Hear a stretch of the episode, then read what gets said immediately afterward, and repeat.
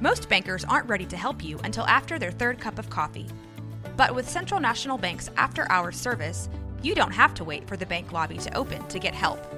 You can contact us from 6 to 8:30 in the morning or from 5 to 10 in the evening, and we'll connect you to a real, live, local person who can answer questions and fix problems 7 days a week. Bank different. Bank Central. Central National Bank. Member FDIC. Just a quick note before we get started. We recorded this episode before the COVID 19 outbreak, and we're releasing it during the citywide shelter in place order. There are several mentions of a concert that Dr. Maxile is putting together. Although we're sure it'll happen in the future, it's obviously been postponed. Keep listening, and we'll post updates in the future. And now, on with the show. Cross the Brazos and Waco, ride hard and I'll make it by dawn. Brazos and Waco. Welcome to the Waco History Podcast. I'm Randy Lane, great grandson of Waco architect Roy E. Lane. Over 100 years ago, he designed the Alico Building, Hippodrome, and other well known landmarks. My co host, Dr. Stephen Sloan of Baylor's Institute for Oral History, is helping me learn Waco's known and unknown stories. On this episode, Waco's voice. Usually he's known as the voice of Old Man River. Dr. Horace Maxile, Associate Professor of Music Theory at Baylor University, joins us to talk about Jules Bledsoe. Waco native, acclaimed international figure in the field of opera at the turn of the century, more like the 20s and 30s. Not only did he sing in French, he was able to land opera roles in Italian, and he sang German Lied. And now, join us on a trip into Waco's past.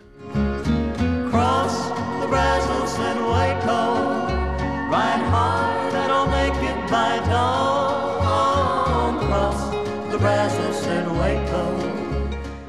right, welcome back to the studio. Stephen, we've got a special guest. As always, would you mind introducing him? Well, I've been chasing this guy for about a year to get him on the podcast, and he's finally agreed to do it. I'm really excited about this. So, Horace Maxile is with us, who is a colleague at Baylor University in the Department of Music, and he's been working on a really neat project over the past year and doing some research and uh, on Jules Bledsoe, which we haven't talked about Jules Bledsoe yet, but a really important local figure, I think. And so Horace is here to tell us one what he's learned in his research about Jules and, and two just how he I know he's been inspired by some things he's learned so we'll get into all that. That'll, that'll be a new name to some of our listeners. And maybe to you It was new to me, and I've actually learned quite a bit since we've just been talking, and I am intrigued. I'm very interested. Horace, if we could start off, maybe you can just introduce yourself and kind of tell people about your background. All right. Originally from Shreveport, Louisiana, a proud Louisiana native. My musical background is pretty much rooted in the African American tradition.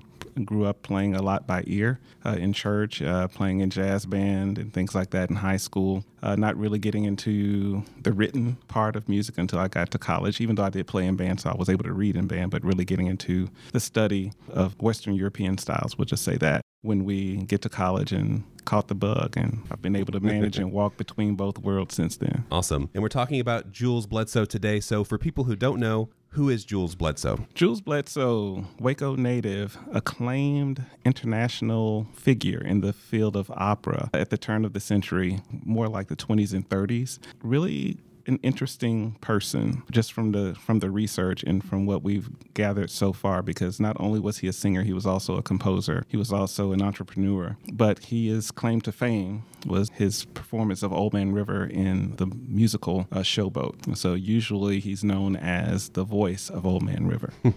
And so that's his claim to fame but there was much more going on other than Old Man River. Can we kind of start by talking about growing up for him and how that was? from what I've gathered so far, just a regular childhood existence. Music was a part of his life. He came from a musical family, the Cobb family. His, I believe, uh, there's a relative that was one of the founding members, or perhaps one of the first pastors of uh, New Hope Baptist Church. So there are connections there, not only with Waco, but with within the the Black religious community in Waco during those times. He continued on and went into college. He went to Bishop College, a historically black college in Texas. Matriculated there, did well, performed a few times here in 1916 and maybe even around 1917, which I found interesting.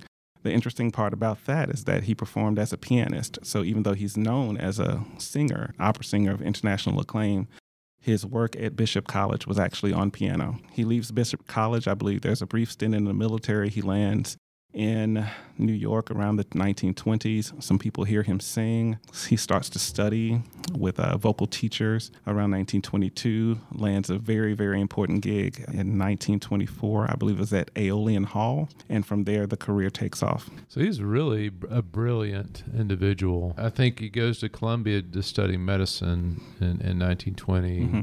graduates magna cum laude from Bishop College. And so extremely bright and it's going to be interesting to talk about when he makes it. He had a lot of prospects but he makes this decision and go into music. But you mentioned the work he's doing on the piano. Do you know what sort of work he's doing in those early performances in 16, 17? He was performing standard literature from the programs that I've pulled out. Uh, he was performing works by an Afro British composer, Samuel Coleridge Taylor, from the 24 Negro Melodies, which was published in 1905. And he's also performing works by Chaminade and Smetana and other European composers, basically performing standard literature that you would expect any pianist to be performing during that time. I think I've even seen a Beethoven sonata, a couple of movements from a Beethoven sonata. So he was studying music at a high level and playing obviously at a high level. And perhaps the move toward medicine or pre med was a preemptive strike to go into a career that would make a little more money than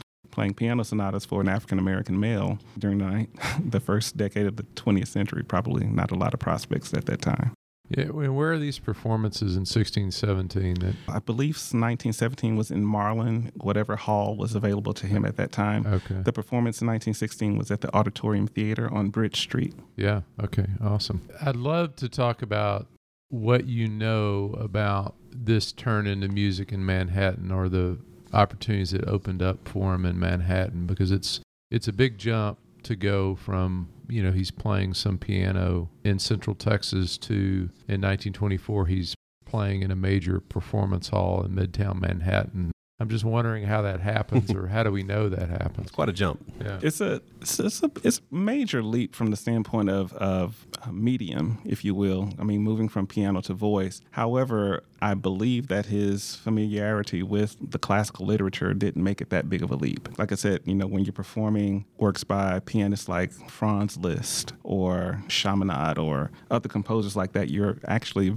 learning the musical emblems, let's say, of, of the Western tradition. So those transfer relatively well whole cloth even if you're going into another medium i think the the shift for him was more from instrument to instrument more so mm-hmm. than from aesthetic to aesthetic he was well versed in that particular type of, of literature. It was just a matter of learning it. And so I think the brilliance, if you will, comes from his actually learning and being able to sing in these foreign languages because not only did he sing in French, he was able to land opera roles in Italian and he sang German Lied. So he sang Lieder and he sang in all these different languages. And so not only did he have that experience with the sounds, but he was actually learning languages and, and singing in those languages and performing in those languages overseas. And I know for his first break, there's a patron or a sponsor that has a big part to do and him getting these opportunities in Manhattan. Is that correct? Am I remembering that correctly? I would believe yeah. so. I'm not yeah. quite sure the person's name. Uh, you don't just break into Aeolian Hall in 1924 unless you know someone. Yeah. But I'm thinking once you break into the scene and you get into those circles, it's not that difficult to move around. But again, we have to think about navigating those spaces and what arts politics might have been like for people of color in 1920, even in New York. Uh, so that's not a small accomplishment, which is why he's often noted as the first to do a number of things. Uh, on the opera stage and the concert stage in the United States. And that's what I, I don't know, Horace, just to have a voice trained for opera. you, you, know, I'm thinking of the musical forms he grew up with, mm-hmm. being around New Hope Baptist Church, some things he may have been exposed to in his schooling, but opera. Mm-hmm. I mean, I, am wondering where he would have encountered opera or just any thoughts you've had on this if well, you just kind well, looked at it? Uh, you can speculate about that. I mean, the one could imagine that New Hope, with its historical significance, was probably one of the I think it was the first yeah. Black Baptist church in the city, and so you have this this congregation, and there might be an attraction for if we're thinking about 1910 gospel really isn't a thing yet. So religious music is actually coming from hymns and anthems and perhaps even arranged spirituals. So the written tradition might have been very much a part of his life even before he went to Bishop College to study. So the whole idea of reading music and interpreting what he sees or what has been seen on the written page to something that comes out musically might not have been as foreign as what we might believe. Along with folk songs, one could imagine that there were also hymns and anthems being sung in those churches too. So not quite opera, mm-hmm. but still Western enough for that shift to not be as as wide a gulf to to to breach. So you just said a couple things there that were really interesting that I didn't know that maybe our listeners might want to know a little bit more about is kind of music forms. Mm-hmm around the period. I mean, you saying that gospel wouldn't have been something that would have been a big part uh, right that early. But can you talk a little bit about maybe where the American opera scene is during this period, or even Broadway, or some of these opportunities going to get? I don't have that much of a sense of yeah, I'm not that culture. Yeah, like. I'm not that comfortable with the American opera scene. I mean, just for there to have been an American compositional voice doesn't really come about until Copland. Aaron Copland comes on the scene, or maybe even uh, maybe a little bit earlier if you want to think about George Gershwin and Porgy and Bess. And so the the blending, if you will, of of um, American folk styles that come from African American traditions or maybe Native American traditions being cold and distilled and put into this Western form kind of uh, may have been thought of as the generation of or the building of an American voice in classical music. So the American opera scene, if there was a scene, a large one at all, it would have definitely taken place in a larger metropolitan area like New York. But the works that would have been performed would have been those by European masters. So there just were not American operas being performed a lot at that time. And of course, if you're going to get into any kind of class systems that, that come out of highbrow music, yeah. then certainly you definitely want to be more cosmopolitan, perhaps, than American in those particular instances. Hmm. And of course, an American sound might have been borrowed from vernacular forms like the birth of jazz and other ragtime, things like that. And if those are considered as lowbrow music or low music or something that's not high art, then even if those sounds are going to be incorporated into a classical voice, it might not make the ticket if you're trying to promote yourself as being a little more learned. And that's mm. a little unfortunate for all American composers, let alone African American ones. Do we know anything else about his formative years? Just to spoil it, he's going to have an untimely death at a, at a fairly young age. At least I think it's fairly young. And so that may have limited some of the stuff we know about kind of his formative years. But do we have any other information about kind of his early years?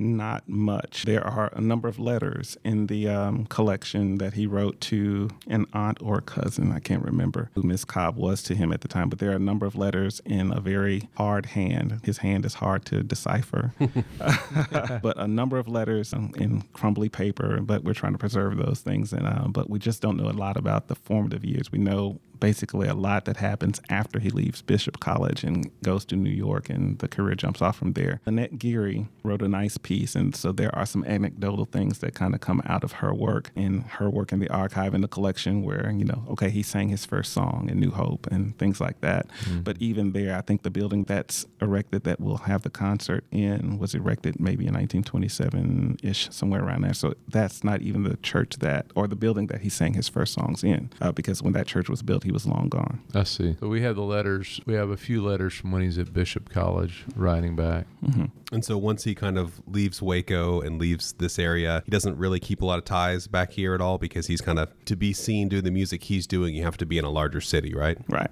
Okay. I do believe that. Uh, I think the letters to this particular relative, Miss Cobb, there are a lot of them, and so I believe that these are updates on what's going on. Okay. In my life, or here's what's going on. Here's what's going on, and I think he's learning a lot about what's going on on with his family, like when mom is sick or when grandmother is sick and mm-hmm. things like that. So the correspondence is, is back and forth. So not only is she receiving letters, but he is also receiving letters from her. But he's not here a lot because he has to make it out there in the big city. Yes, and it's hard to get back, you know. his first operatic leading role, role is in Deep River, I think. And and that's 1926. Do, do we have kind of early critics kind of covering or treating? I think there were a few critical responses. I've read a few. His first appearance was a, a lesser known opera. Okay. The, the, opera was Deep River. Uh, so Horace, his first big break, his big break is Showboat First big break is Showboat. So t- tell me a little bit about that particular play and and kind of that particular musical, uh, what role he takes in that, and kind of the impact or impressions he makes from his participation in that production. The role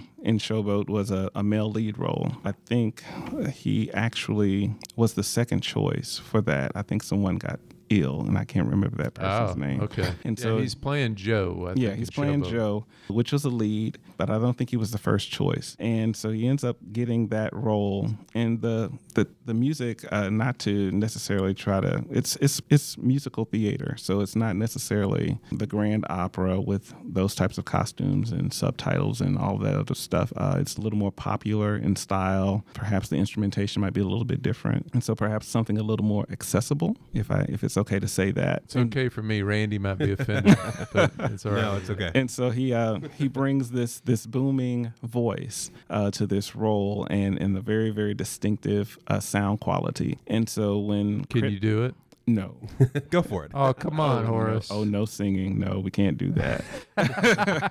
no, no, no. And so critics, you know, rave, you know, and he had some pretty good critical responses after his first concert in, in 1924 as well toward his musicianship more so than the instrument. So many um, critics commented on his sensitivity in certain types of passages and how he pulled back or where he put a lot into it. Okay, break down those two things for a historian. You said they gave him high marks for his blank, not his blank. Now, explain that in a way a historian can understand it. Okay, so so perhaps the sensitivity piece or what I might call the musicianship piece is being very aware of how the text is unfolding and how the narrative is unfolding and actually adding lots of nuance to phrasing and things like that to help communicate the words of a particular moment. Whereas the instrument, whereas it's like, oh, this is such a beautiful sound or this is such a beautiful tone quality. There wasn't a lot of it, at least as far as what I've seen from critical responses, but there were some. But most critics were, were very much aware and were very much invigorated by the way he approached music, not so much Okay. uh, of the, you know, oh, well, this is a wonderful sounding voice, but much more could have been done with the piece.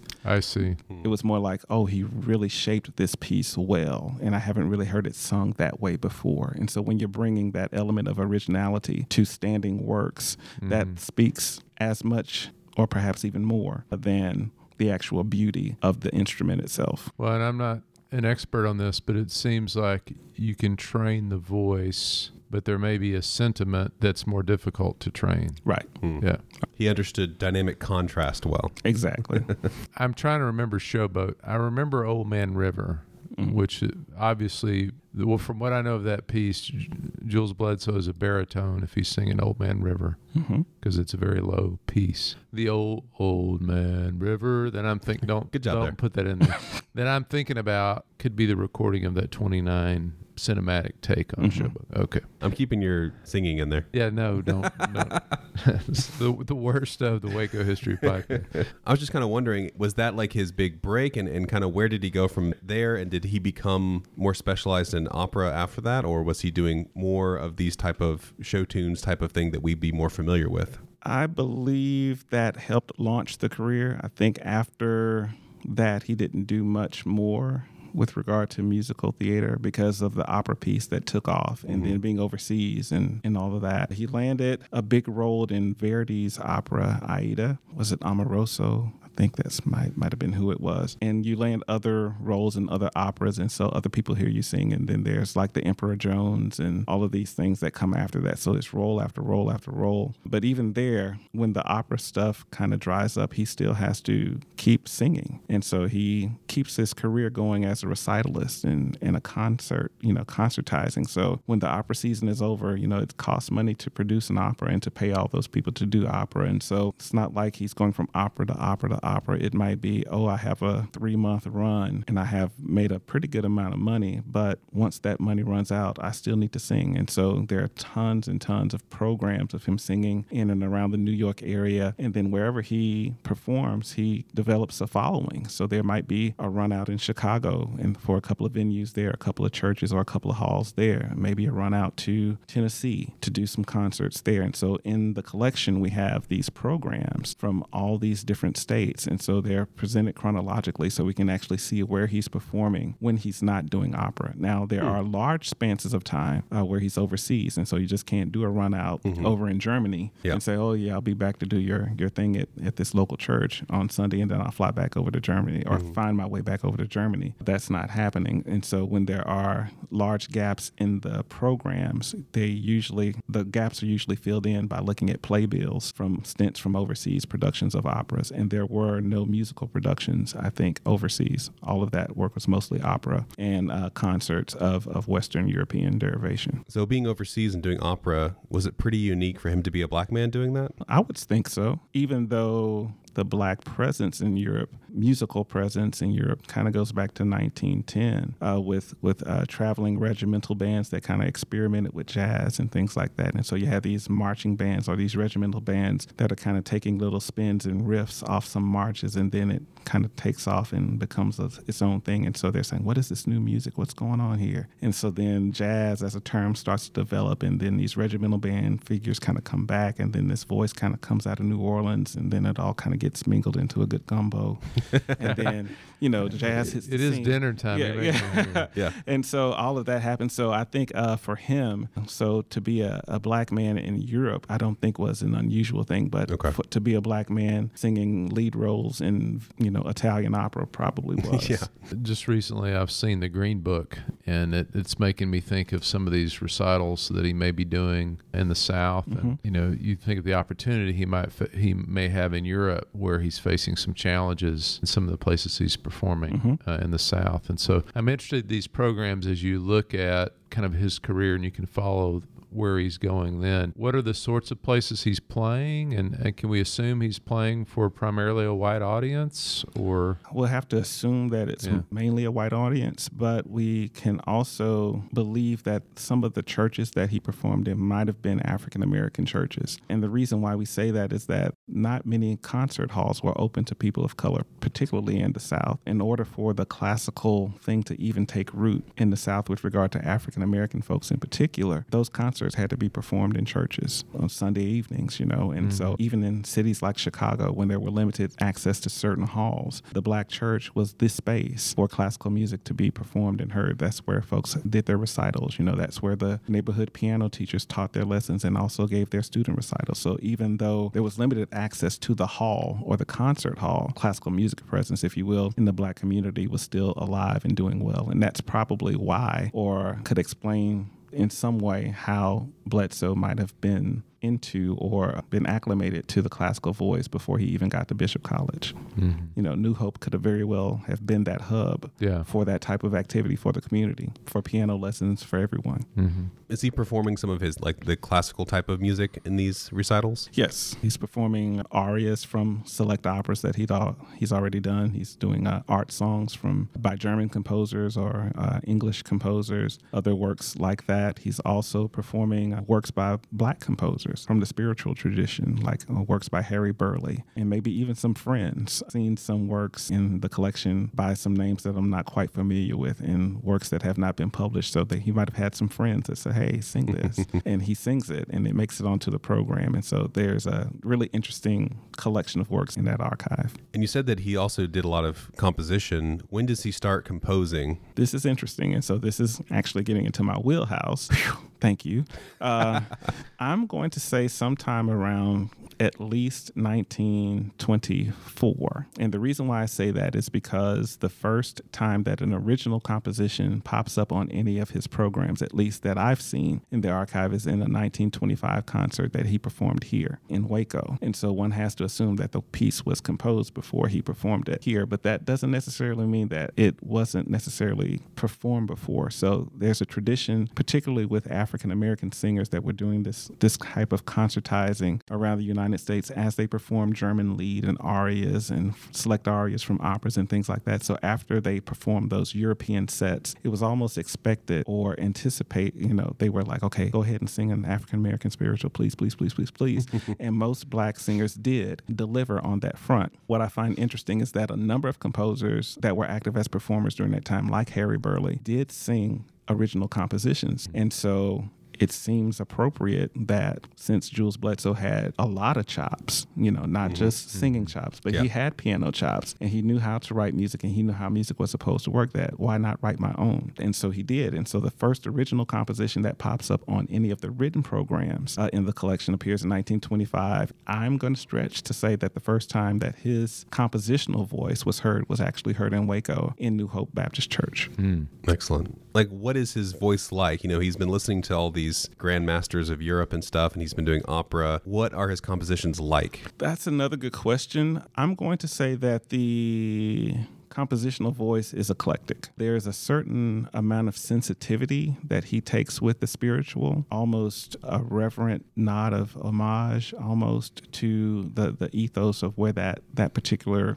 thing is coming from, uh, where that voice is coming from, or, or this collective or cultural memory, or whatever you want to call it, is coming from. And so some of those spiritual arrangements are very uh, loosely textured or thinly textured, not a lot of pianistic activity, very much chord and let the voice do all of the work so that nothing gets lost within the text. However, there are other original compositions that where he actually composed the text as well, where he wrote the text and wrote the music. And these are more artistic pieces, more poetic pieces, more expressive pieces where his harmonic language is very much chromatic. It's very colorful. Lots of pretty chords and rolling piano accompaniment, very, very florid. It's very, you know, it's just lots of things going on that really makes it interesting musically. So when you see these two things contrasted one with the other, it's interesting to know that he had the chops to do high level composition or a very um, uh, Technical? yeah, let's say a technical or a complex or harmonically com- uh, a complex harmonic language. All of that stuff was there and it was in his ear, but he intentionally pulled back in order to let the spiritual speak in its own way. And so when you have the spiritual arrangements that have this particular kind of treatment, and then you have a piece like Beside a New Made Grave, you know, which is his own text and gets into themes of death and resurrection and things like that, and these things are being conveyed musically with the voice and the piano, it really presents a different picture. I can say that there are no pieces in the collection that are written for anything other than voice. Hmm. So he composed for himself. Hmm. The pieces are interesting in that the piano parts are very meticulously detailed. So there's lots of detail in the piano parts, phrase marks, dynamic markings, mm-hmm. all tenutos, and all that other stuff that's needed for the pianist to know exactly what to do. But the voice part has little to no detail. Hmm. And that's because he was singing his own stuff. Yeah. So he knew what to do Yeah. over on top of the accompaniment. But But how do we do it now? Exactly. That's the problem. And that's where the research comes in. And so, how are we going to make these things stylistically close to what might have been going on during that time based on the score? And hmm. since these works were not published, we're dealing with his hand, we're dealing with hmm. some inaccuracies and what might, oh, was this the note? Was this the note? We're dealing with red marks and blue marks. And it's like, mm-hmm. okay, well, if we have a lot of blue marks and we have one red mark, well, the red mark must mean that that was a change that was made at some point. And so you take that, and these compositions, not a lot of them are dated. What you have to do is look at the order in which they appear in the concerts mm. and say, okay, well, it must have been composed before that concert because, mm. and so that's how we're trying to chronologically set these pieces by their the order of their appearance in the concert. Yeah, so most of these pieces were performed at some point. Most Yeah. of them were performed at some point, Yeah. but not recorded. Okay. And I think only five were published. Now, do you see kind of an evolution compositionally in what he's doing as you look at the pieces over time? I do. I see uh, more risk taking the more he writes, and I think the risks are good. He makes a lot of interesting musical choices. There's a, a very probing piece that will not be on this Waco concert because he didn't perform a piece in Waco, but it's entitled Pagan Prayer, and it's a setting of a poem by Countee Cullen. And so 1940 marks an interesting time within the letters and the correspondence that I've been reading because this is 1939, 1938 It's one of the first times that he that I actually see the mention of race being a factor in him not getting a particular gig or race being becoming a limiting factor. That's not to say that he sat aloof from all of the issues that were around during the time because there are definitely articles in newspapers where he's addressing these things uh, and being an ambassador of sorts. Uh, some might have called him a race man during that time, but the 38 in particular marks a time where gigs are starting to dry up. The critical responses aren't as glowing. You know, he's an aging singer. You know, that's that's a part of it. So there are certain types of hardships that are coming his way, and so there's just a lot going on. And so this pagan prayer piece is almost like a okay god what's up and why Mm. And so you hear that at least from my playing through the the piano part and kind of looking at how the voice works and the fact that he sets a countee cullen poem you know he didn't set many poems by black authors. He did set some french things and you know so he's done other things in other languages but he didn't do many works or many poems by black authors. And so for him to choose pagan prayer at that time and he performed the work in 1940 and he wrote some very probing notes about what that piece meant to him. I can't remember all of the details but it's basically about injustice and and that kind of thing. And so if there are tensions within his life then we can definitely hear the tensions within the music and the pulling and the give and the the take between the piano and the voice is really interesting. And so to go from go down moses which is a spiritual arrangement all the way to pagan prayer in 1940 that's a pretty pretty large leap. And then even after that there are a number of patriotic songs that come around because he was active with the roosevelts and, and touring and doing that kind of thing and promoting this patriotic piece. And so he had a piece called the legionnaires that he would sing sometimes. And so to, to kind of get everyone riled up and, and ready for this nationalistic piece that we had to go through in the 1940s to get us ready.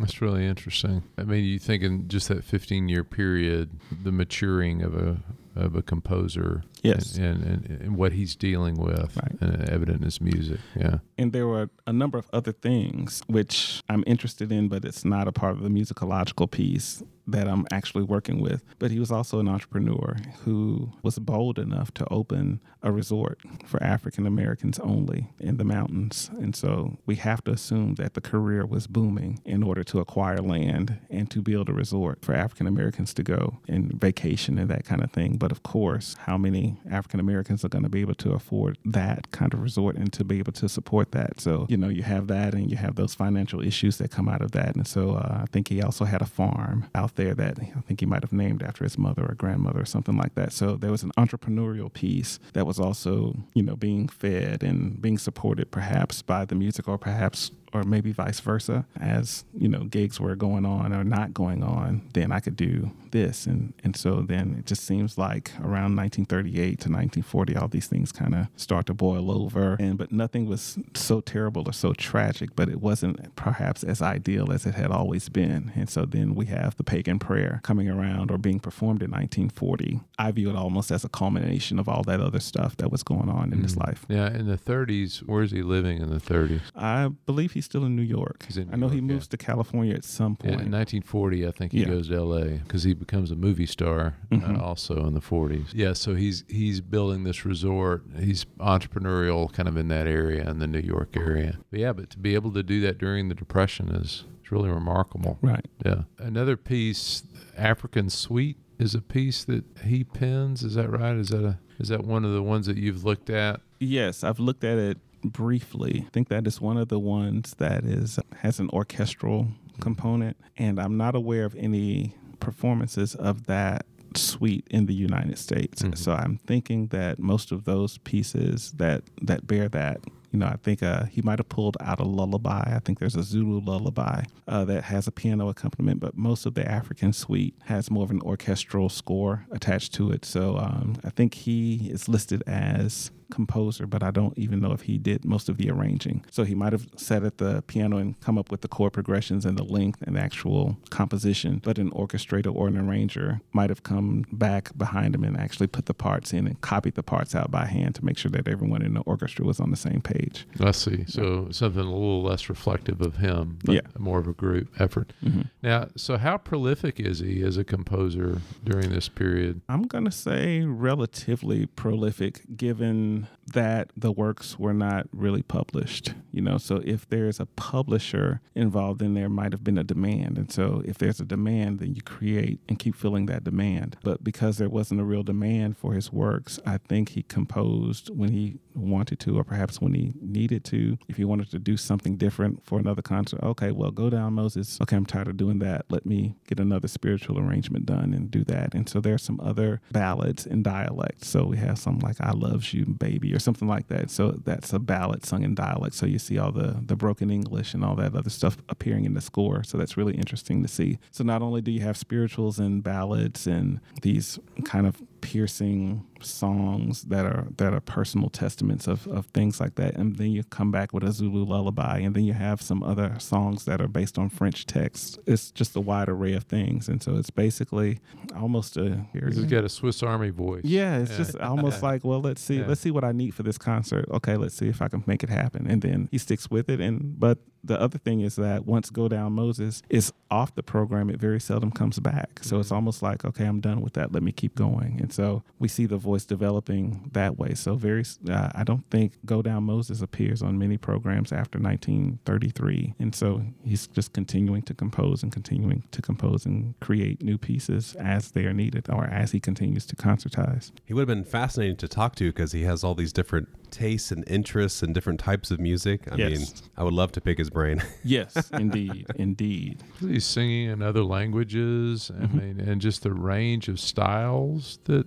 his career touches on, the different styles of music he's singing? Yes, but they all fit within a certain vein, and that vein is going to be the concert stage. So even if it's a popular ballad, mm-hmm. it still has the context, if you will, or the trappings of a concert piece from a certain perspective. So we don't see him doing much jazz or popular music or anything with big band accompaniment or anything like that. So if he's singing, he's still singing from the standpoint of, of a concert tradition or an art music music tradition or a classical tradition, but he might expand those slightly, you know, to go a little bit outside of what we would call classical to do a ballad or to do a spiritual or something like that. But all of the works were conceived as concert works, those to be performed on a concert stage. Hmm. You mentioned his uh, service to the country in World War II, mainly, I think, doing bond drives and kind of mm-hmm. promoting mm-hmm. patriotism. And it's also going, we're also going to lose him during the war years. Do you know much about his death? I believe that he was injured on set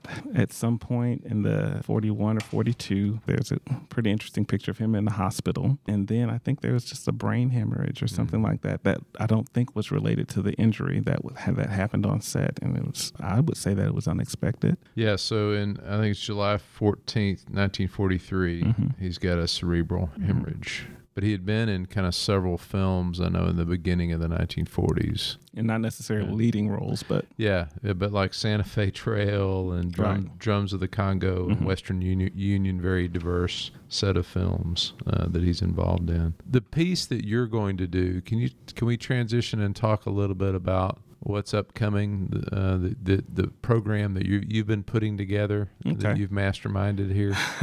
yeah. Well, the program's basically going to be a mixture of works that he performed in Waco with the exception of one piece. And the whole idea of putting on a concert or really thinking about this actually came from my looking at his Carnegie Hall program. And so when I looked at the Carnegie Hall program, I was really amazed by it. And this was before I even looked at what we had in the Texas collection. I was like, wow, he's saying a pretty good program. That was a solid program. I wouldn't mind restaging the Carnegie Hall program here in Waco. Now, give us a little insight. What was it about the program that? Well, it was just a wide range of works. I see. So we just had we had opera arias, we had art songs, we had original compositions, we had works by black composers, we had a lot of different things. It was just a wide ranging program, and it was in Carnegie Hall. Mm-hmm. And Mm-hmm. So, in order for you to pull off that type of concert in Carnegie Hall means that you had to have had some kind of reputation. So, in order for you to set that kind of program and do it in Carnegie Hall meant something. Not only did he do the standard works that one might expect to hear in Carnegie Hall, but he had a pretty decent set of works or a certain section of the concert that was not devoted to any composer of Western descent or Western European descent. I thought that was very impressive, particularly in the early 1930s, to be able to pull that off and for folks to go mm-hmm. and to, to have the, the sponsorship from the various piano companies and things that lended the pianos to the event. I thought that was impressive. Then when I went into the, the Texas collection and actually looked at his papers and really like, oh my goodness, he, he performed in Waco. Wow, he performed in Waco again. Wow, he performed in Waco again. It's like, well, let's make this a Waco thing and let's see if we can just do the Waco concerts and let's restage those. And we'll put one piece from the Carnegie Hall concerts in there, but everything else that will be on the program will be a piece that that he performed in Waco. So it's going to be uh, music and voice, Piano and voice. piano and voice. There will be two piano compositions. One will be by the Afro British composer Samuel Coleridge Taylor, and the other one will be an etude, I believe, by Chaminade, one of the Chaminade works that he performed in 1916. The other songs will be,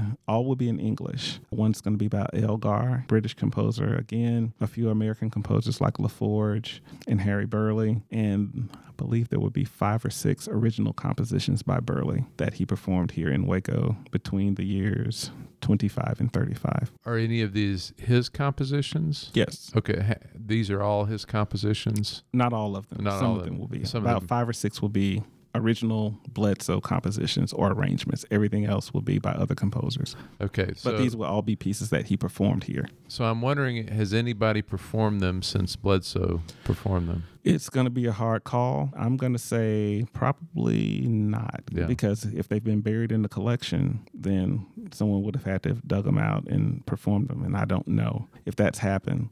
Five of his original pieces have been published, but even that print run was limited and it is no longer in print. So whoever has those books has them, and we just don't know if those pieces have been performed recently. But I'm going to stretch to say that some of them have not been heard in Waco since they were performed in Waco some 85, hmm. 95 years ago. Do you develop if you look at a composer's work and you look at their notes? I would think after a period of time you can develop a sensibility for the language that they're using to compose in, where you can maybe make you can see what they're doing. You be- can begin to read it. Maybe it's like listening to an accent for a period of time. You begin to decipher, and it becomes clearer, and you can understand it. It's easier to comprehend what's what they're trying to do and what they're doing. Is that was that true? And kind of looking at these Bledsoe compositions and spending time with them. In some ways, yes. The arranged work, so things that are coming from pre established source,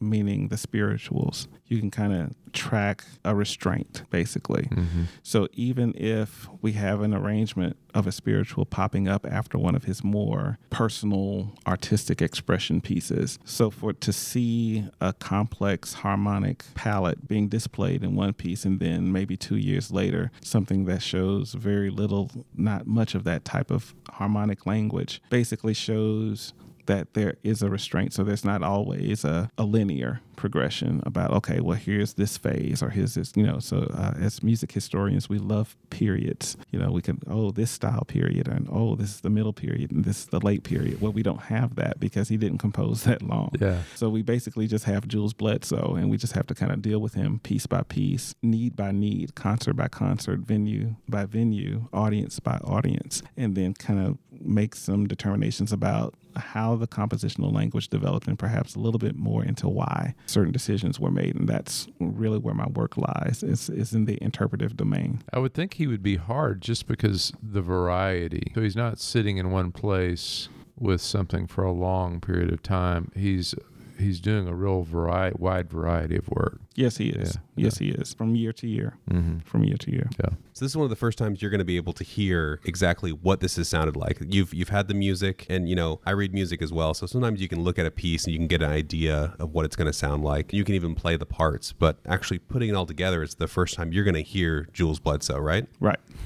That's exciting. Very exciting. For me it just moves it moves from from artifact, you know, to to an actual musical event. And that's important. You know, to to say that he was a composer is one thing, but to hear him as a composer actually does justice to the enterprise. And so it, it's that piece, you know, it's almost mm-hmm. like, oh well, he was the first to do this and he was the first to do that. Well, that's that's fine and dandy, but composers want their works heard. Mm-hmm. Uh, one interesting facet of this particular concert is that it, it won't be all male voices. We're going to have some students from Baylor. Uh, the student response to the to the call was amazing. Seven student singers asked to participate, and I happened to have seven pieces, so I was glad that I was able to accommodate everyone. We're going to have a guest singer coming in from um, MCC, and so she's going to sing two pieces. And so we're, we're going to hear some sopranos, we're going to hear some mezzo sopranos, we're going to hear some tenors, we're going to hear some baritones, we're going to hear some basses, and, and we're just going to hear people sing and do the best with his music as they can. Will it be an authentic performance?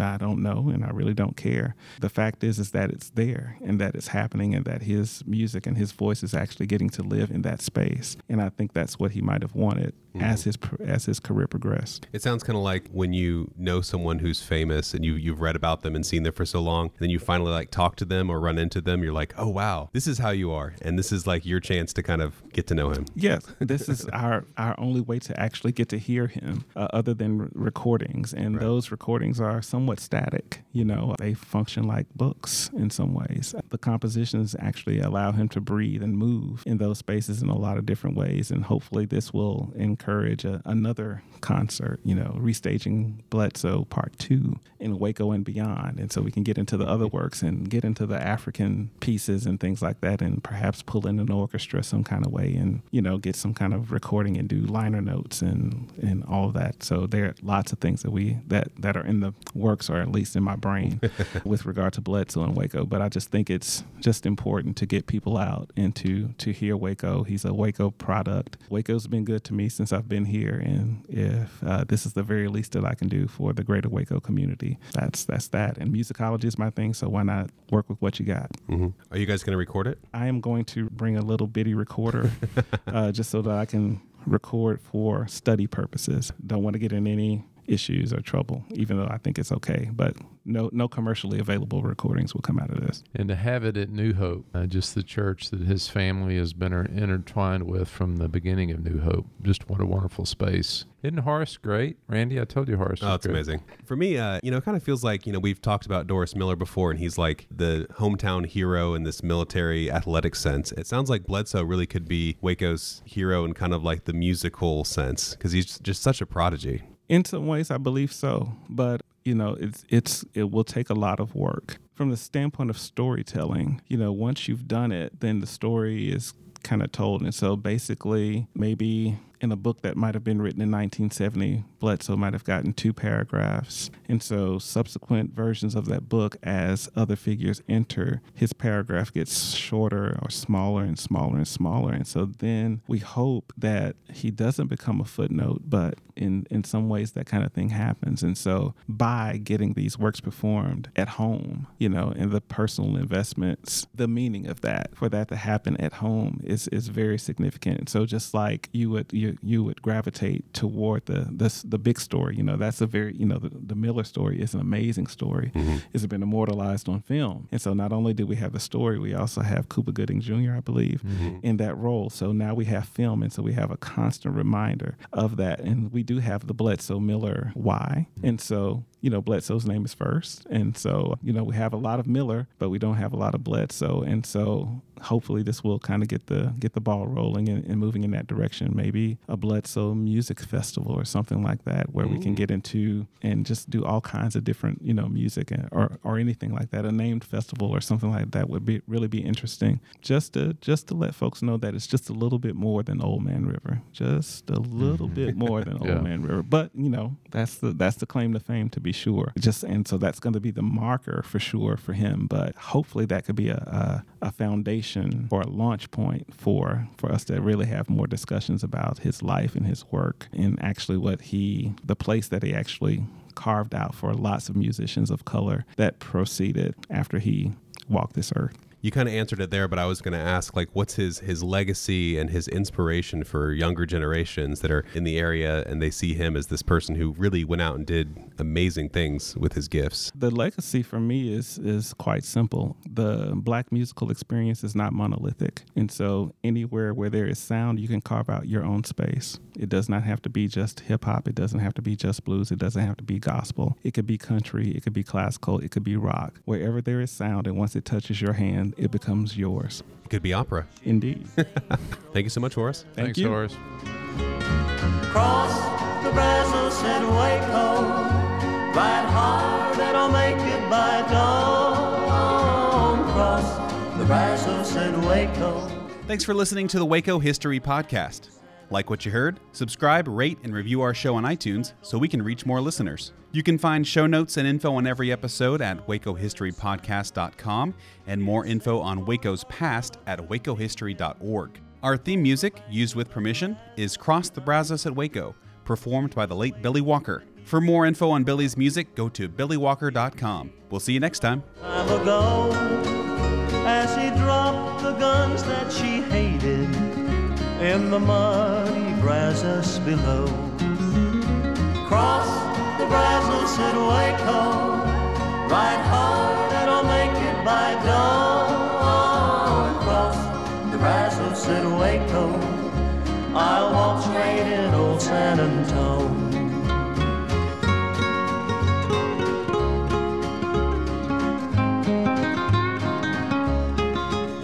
Then the night came alive with gunfire. He knew that at last it'd been found. As the ranger's badge showed brightly, El Bandito lay on the ground. Carmela knew he was dying, that all of her dreams were in vain. As she kissed his lips for the last time, she heard him whisper again. Cross the Brazos and Waco, ride hard and I'll make it by dawn. Cross the Brazos and Waco, I'm safe when I reach San Antone. I'm safe when I reach San Antone.